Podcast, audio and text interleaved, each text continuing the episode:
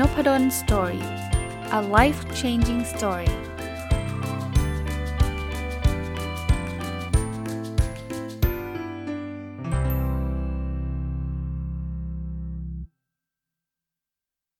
สวัสดีครับ ยินดีต้อนรับเข้าสู่นพดล Story Podcast นะครับ ก็มาต่อจากเมื่อวานนี้นะครับ ผมเกริ่นให้ฟังสำหรับคนที่เมื่อวานยังไม่ได้ฟังนะครับ กลับไปฟังได้ผมไปเรียนคอร์สออนไลน์อันหนึ่งนะที่ชื่อว่า Digital Marketing for Sport Business นะครับอ๋อมีอันนึงที่อยากจะเรียนแจ้งเพราะว่าเมื่อวานบอกชื่อเเว็บไซต์ที่ผมเอามาทำพวกเกมทายผลฟุตบอลนะบอกชื่อผิดนะครับ ต้องมีคำว่า the ด้วยนะครับ the football analytics แล้วเติม s นะครับ .com นะ t h e แล้วก็ f o o t b a l l แล้วก็ a n a l y t i c s com ไม่มี w w w นะ มีคนสอบถามมาบอกเอ๊ะเมื่อวานอาจารย์พูดไปแล้วเข้าไม่ได้นะครับ ก็ต้องขอบพระคุณด้วยนะ เพราะว่าผมบอกผิดจริง ๆนะครับ โอเค วันนี้มาต่อนะครับ วันนี้จะมาเริ่มเรื่องของการทำวิจัย แล้วก็การทำดิจิทัลออดิตนะ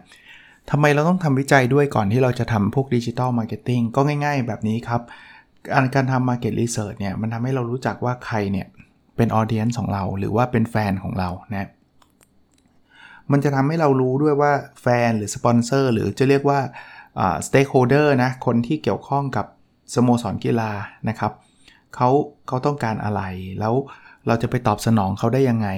นะบางทีเราไปคิดเองนะว่าแฟนบอลต้องการนู่นนี่นั่นอาจจะไม่ใช่ก็ได้นะหรือแฟนกีฬาอื่นๆ ทั้งนี้ทั้งนั้นเนี่ยพูดแบบนี้เดี๋ยว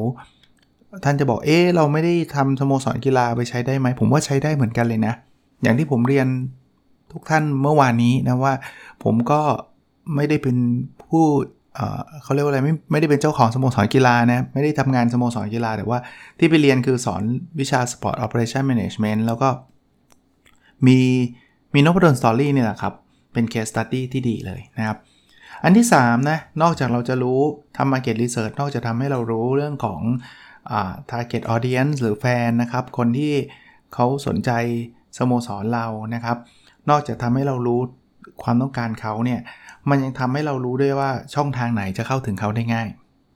คือเวลาเราสอบถามเป็น market research เราอาจจะถามเขาว่า เอ๊ะเขาฟังพอดแคสต์ไหม เขาดูเว็บไซต์หรือเปล่า เขาชอบ YouTube หรือเปล่า เขามี Twitter Account ไหม มันทำให้เราต่อไปเนี่ย เราสามารถที่จะเข้าถึงคนกลุ่มนี้ได้ได้ดีขึ้นนะครับ อีกอันนึงที่เป็นประโยชน์ของการทำวิจัยตลาดก็คือทำให้เราตั้งเป้าหมายที่ชัดเจนนะครับ ว่าเราจะต้องการมีแฟนเบสกี่รายภายในอะไรเมื่อไหร่นะครับ อีกเรื่องหนึ่งที่เขาสอนให้ทำนะครับเขาเรียกว่า digital audit digital audit เนี่ยคืออย่างนี้ฮะมันเป็นตารางตารางหนึ่งอันนี้ผมทำเป็นการบ้านเลยผมจำได้ คือตารางคอลัมน์แรกคือดิจิทัลช n น e l ก็คือเรามีช่องทางทางด้านดิจิทัลอะไรบ้างนะ เช่นเว็บไซต์มีไหม YouTube มีไหม Facebook Instagram Twitter LinkedIn Snapchat อีเมลแอปหรืออื่นๆนะคอลัมน์ที่ 2 เนี่ย ในแต่ละช่องเนี่ยนะเขาเขาใช้คำว่า frequency of content per month นะแปลว่าอย่างผมอะผมยกตัวอย่างอันอันนึงเลยแล้วกันนะ ผมมีพอดแคสต์นะพอเป็นตารางที่ 2 เนี่ย frequency ก็คือ daily ก็คือทุกวัน อันที่ 3 คือ reach per month นะหรือจะเป็น per day หรืออะไรก็ได้นะ reach ก็คือคุณเข้าถึงคนจำนวนมากน้อยแค่ไหน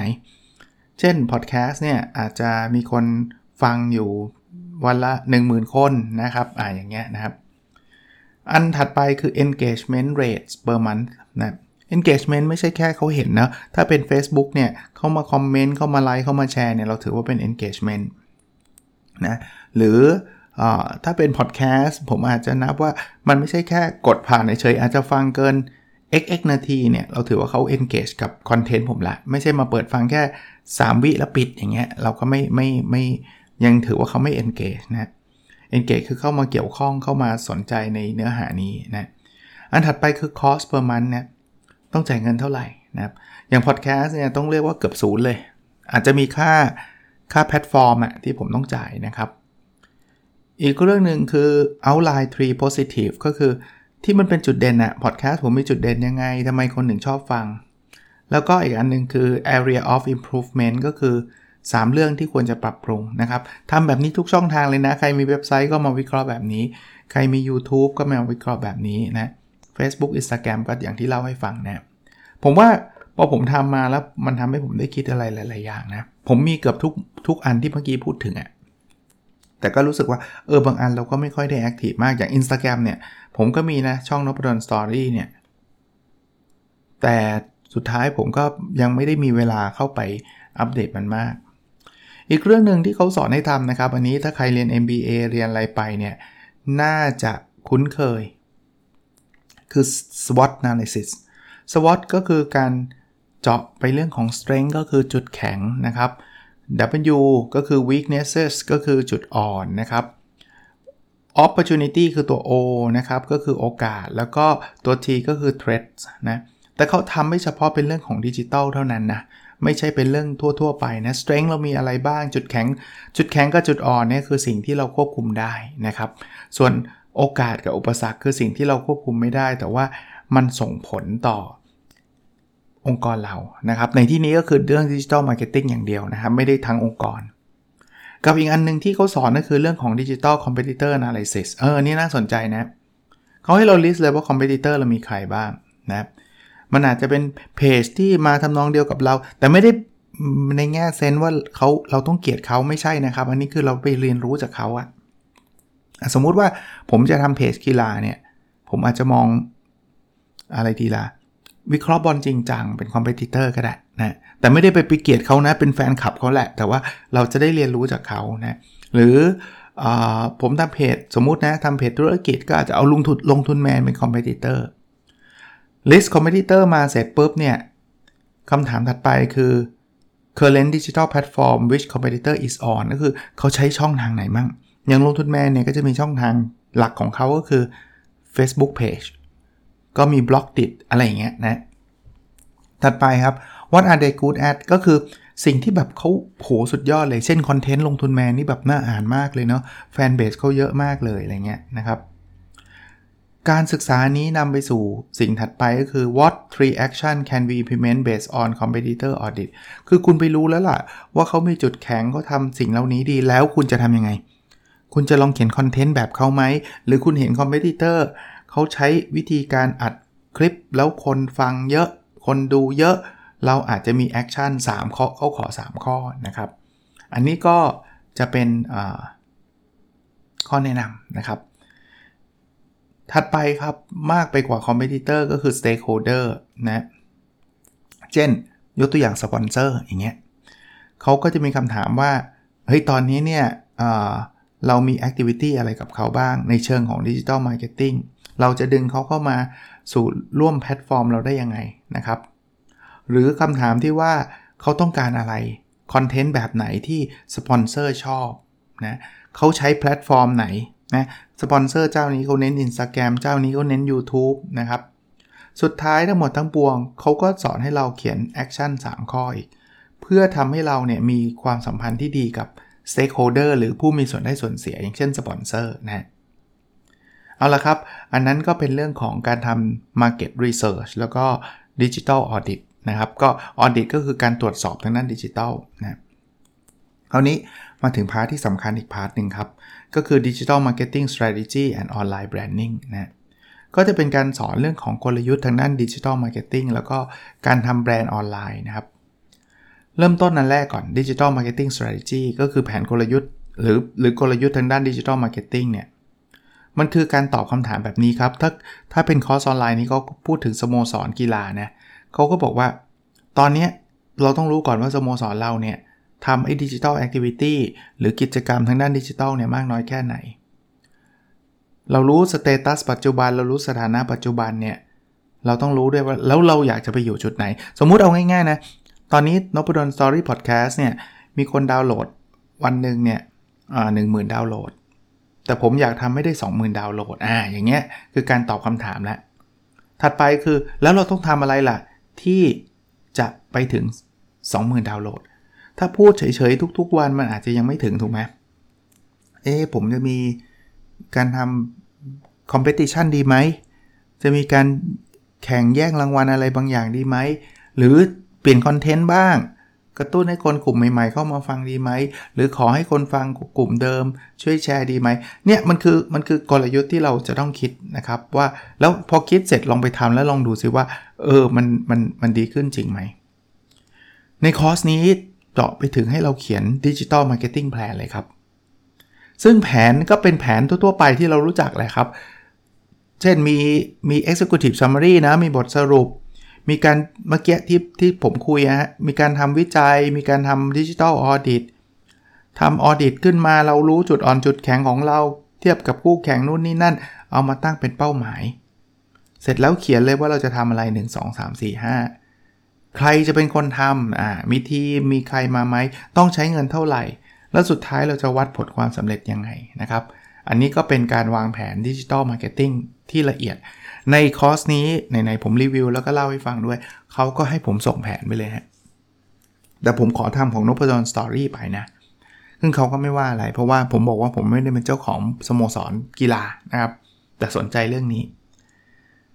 อีกเรื่องหนึ่งคือเรื่อง online branding ครับผมออกตัวก่อนนะว่าตัวส่วนตัวไม่ได้เป็นผู้เชี่ยวชาญทางด้านแบรนดิ้งหรือเชี่ยวชาญทางด้านการตลาด แต่เรียนแล้วก็เขียนสรุป แล้วก็อยากจะมาเล่าให้ฟัง เพราะนั้นอันแรกนะเขาบอกว่าต้องมีแบรนด์ promise แบรนด์แปลว่าตายี่ห้อเนี่ย promise แปลว่าคำมั่นสัญญาเนี่ย แปลว่ามันคืออะไรก็ตามที่แฟนคลับเราอะหรือว่าคนที่ติดตามสโมสรกีฬา หรือจะเป็นที่อื่นก็แล้วแต่เนี่ยเขาคาดหวังที่จะได้ จากเวลาเขามาพูดคุยกับเราเนี่ยคือแบรนด์ promise พูดง่ายๆว่า เฮ้ย ถ้าเกิดคุณเข้าไปในสโมสรดูฟุตบอลใน เอาไหนเดียแมนเชสเตอร์ยูไนเต็ดเนี่ย คุณคาดหวังเรื่องของความตื่นเต้นของเกม เพราะฉะนั้น character ของแมนเชสเตอร์ยูไนเต็ดส่วนใหญ่ เอาเป็นว่ามันไม่ได้ทุกตลอดเวลานะ แต่ส่วนใหญ่เขาจะเน้นเกมบุกอย่างเงี้ยนะพอพอเขาเรียกว่าอะไรนะ มีผู้จัดการทีมบางคนเนี่ยเขาเน้นเกมรับก็จะแฟนบอลก็จะอ่านเลย เพราะว่ามันไม่ตรงแบรนด์พอมิสอะ มาที่นี่เรามันต้องดูบอลสนุก แพ้ก็ไม่เป็นไรขอให้เล่นสนุกอะไรอย่างเงี้ยนี่คือแบรนด์พอมิสนะอันถัดไปคือแบรนด์ value ครับ แปลว่า คุณต้องรู้ว่าอะไรมันเป็นคุณค่าที่สโมสรเราเนี่ยแบบยึดมั่นถือมั่นเนี่ยอันนี้ผมเปรียบเทียบของผมเองนะ อย่างถ้าใครเชียร์เลวพูก็จะได้ยินคำว่า you will never walk alone เนี่ย ผมว่ามันคล้ายๆเป็นแบรนด์ value อย่างหนึ่งเลยนะว่าสโมสรนี้ไม่ทิ้งกันอะไรเงี้ย อีกอันนึงคือแบรนด์ personality ก็คือ personality ก็คือบุคลิกลักษณะ แต่ว่าเป็นบุคลิกลักษณะของแบรนด์ครับ เป็นบุคลิกลักษณะขององค์กรครับ เอาง่ายๆแบบนี้ครับ ผมอาจจะนึกตัวอย่างของกีฬาไม่ออก แต่ว่าเราจะเห็นบางองค์กรเนี่ยมันมีความเป็นทางการสูงมากเลย บุคลิกลักษณะของเขาก็จะแบบเต็มไปด้วยคำที่เป็นทางการเต็มไปหมดเลย จะดูเว็บไซต์ดูอะไรดู professional เป๊ะเป๊ะเป๊ะเป๊ะหมดเลย แต่บางองค์กรบุคลิกลักษณะเขาจะเด็กๆอะฟอนต์เฟิร์นที่เขียนก็ขำๆอะไรเงี้ยคำพูดก็ไม่ได้เป็นทางการมากนะ อย่างเงี้ยเขาเรียกว่าแบรนด์ personality นะ คราวนี้เราอยากจะสร้างแบรนด์แบบนี้จัดการแบรนด์แบบนี้ให้คนรู้จักเนี่ยทำอะไรได้บ้าง เขาบอกอย่างแรกก็คือการเขียน จริงๆ ไม่เขียนอย่างเดียวนะ การเขาเรียก storytelling อะ การเล่าเรื่องราวของแบรนด์ ที่มาที่ไปของของแบรนด์อันนี้ อันที่ 2 ที่เขาเน้นก็คือการสร้างความน่าเชื่อถือ credibility มาที่นี่ไม่ใช่ว่าวันนี้นพดลสตอรี่เป็นเรื่องเกี่ยวข้องกับธุรกิจแรงบันดาลใจ วันพุ่งวันรุ่งขึ้นกลายเป็นเกี่ยวข้องกับเรื่อง IT อย่างนี้มันไม่ไม่มีความน่าเชื่อถือแล้วเฮ้ยตกลง อาจารย์เขาจัดอะไรกันแน่วันนี้มั่วไปหมดเลยนะในขณะเดียวกันก็ต้องมี differentiation มาฟังช่องนพดลสตอรี่แล้ว มันแตกต่างจากช่องอื่นยังไง มันมีอะไรที่ไม่เหมือนเขาซะทีเดียว อีกเรื่องหนึ่งคือแฟน engagement นะครับ เปิดโอกาสให้แฟนเข้ามาพูดคุยกัน engage กัน บางทีก็ engage กับเรา บางทีก็ engage กันเองนะครับ มีคำถามมีอะไรให้เขาเข้ามามาร่วมนะครับ อีกเรื่องหนึ่งก็คือ brand reinvigoration แปลง่ายๆว่าจะทำยังไงก็ตาม ที่จะทำให้คอนเทนต์หรือวิธีการพูดคุยเนี่ยมัน fresh เสมอ ลองนึกภาพเพจสักเพจหนึ่งก็ได้ครับ แล้วตอนนี้เพจนี้กำลังอัปเดตเรื่องเกี่ยวข้องกับการเลือกตั้งประธานาธิบดีสหรัฐอเมริกาอย่างเงี้ยเก่า คอนเทนต์นี้ไม่มีคนอยากฟังแล้ว เพราะเขารู้กันทั้งโลกแล้วว่าตอนนี้โจไบเดนได้เป็นประธานาธิบดีนี่ยังเพิ่งอัปเดตเลือกตั้งอยู่เลยอย่างเงี้ยอีกเรื่องหนึ่งคือออนไลน์ consistency ถ้ามาแล้วต้องมีความสม่ำเสมอพอดแคสต์ผมยกตัวอย่างให้ฟังนะ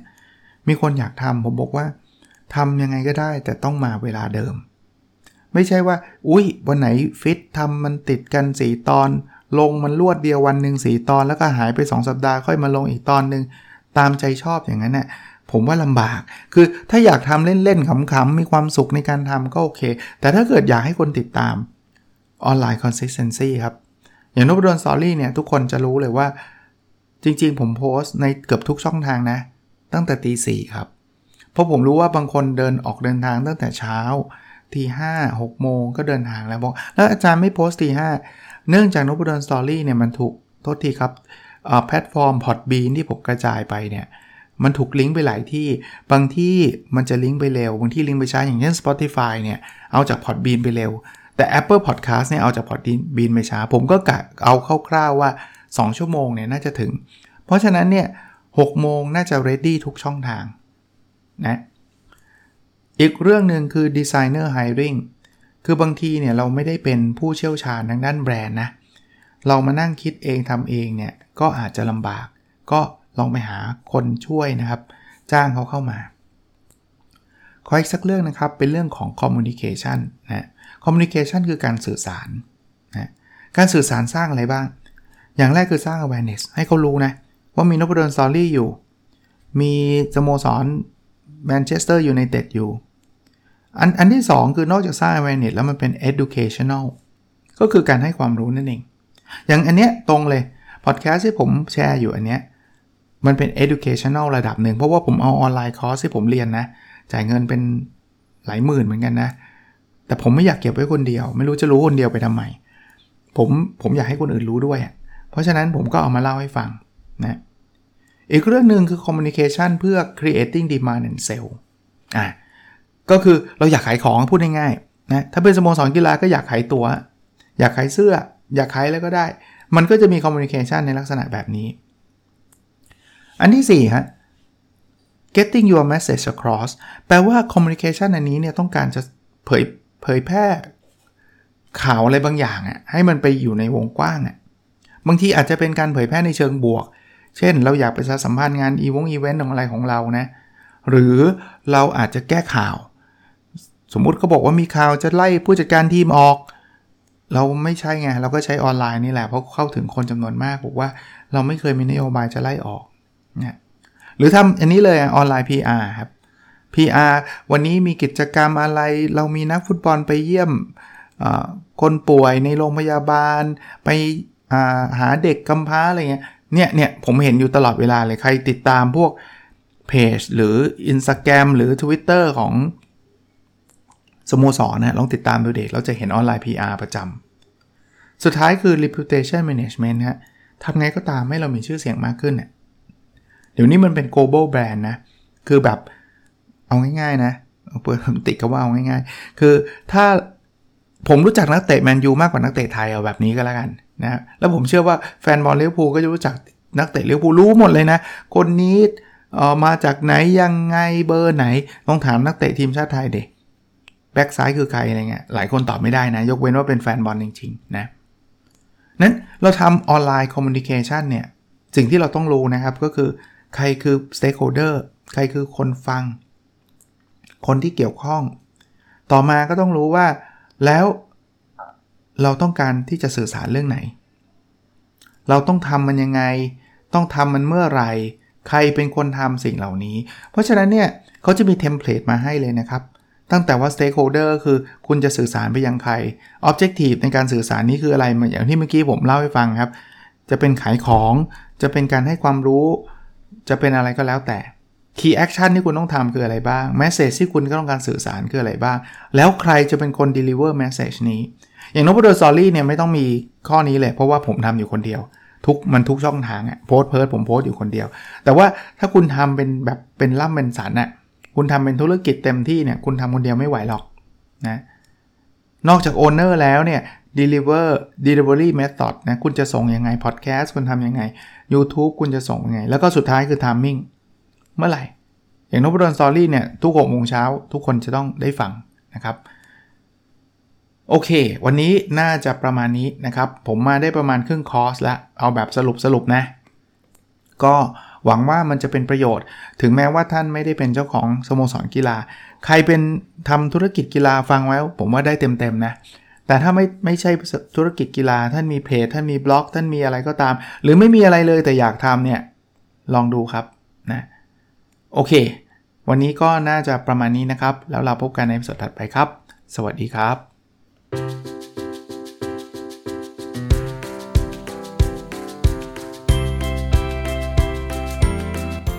n o p a d o n Story a life changing story